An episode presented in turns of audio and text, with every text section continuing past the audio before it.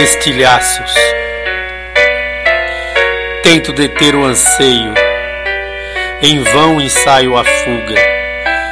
O visgo da teia, no entanto, me prende, me sobrepuja. O verso me pede passagem, feito rosa em botão que teme em desabrochar. Não consigo evitar a explosão dos sentimentos. As rimas se estilhaçam e nasce um quase poema.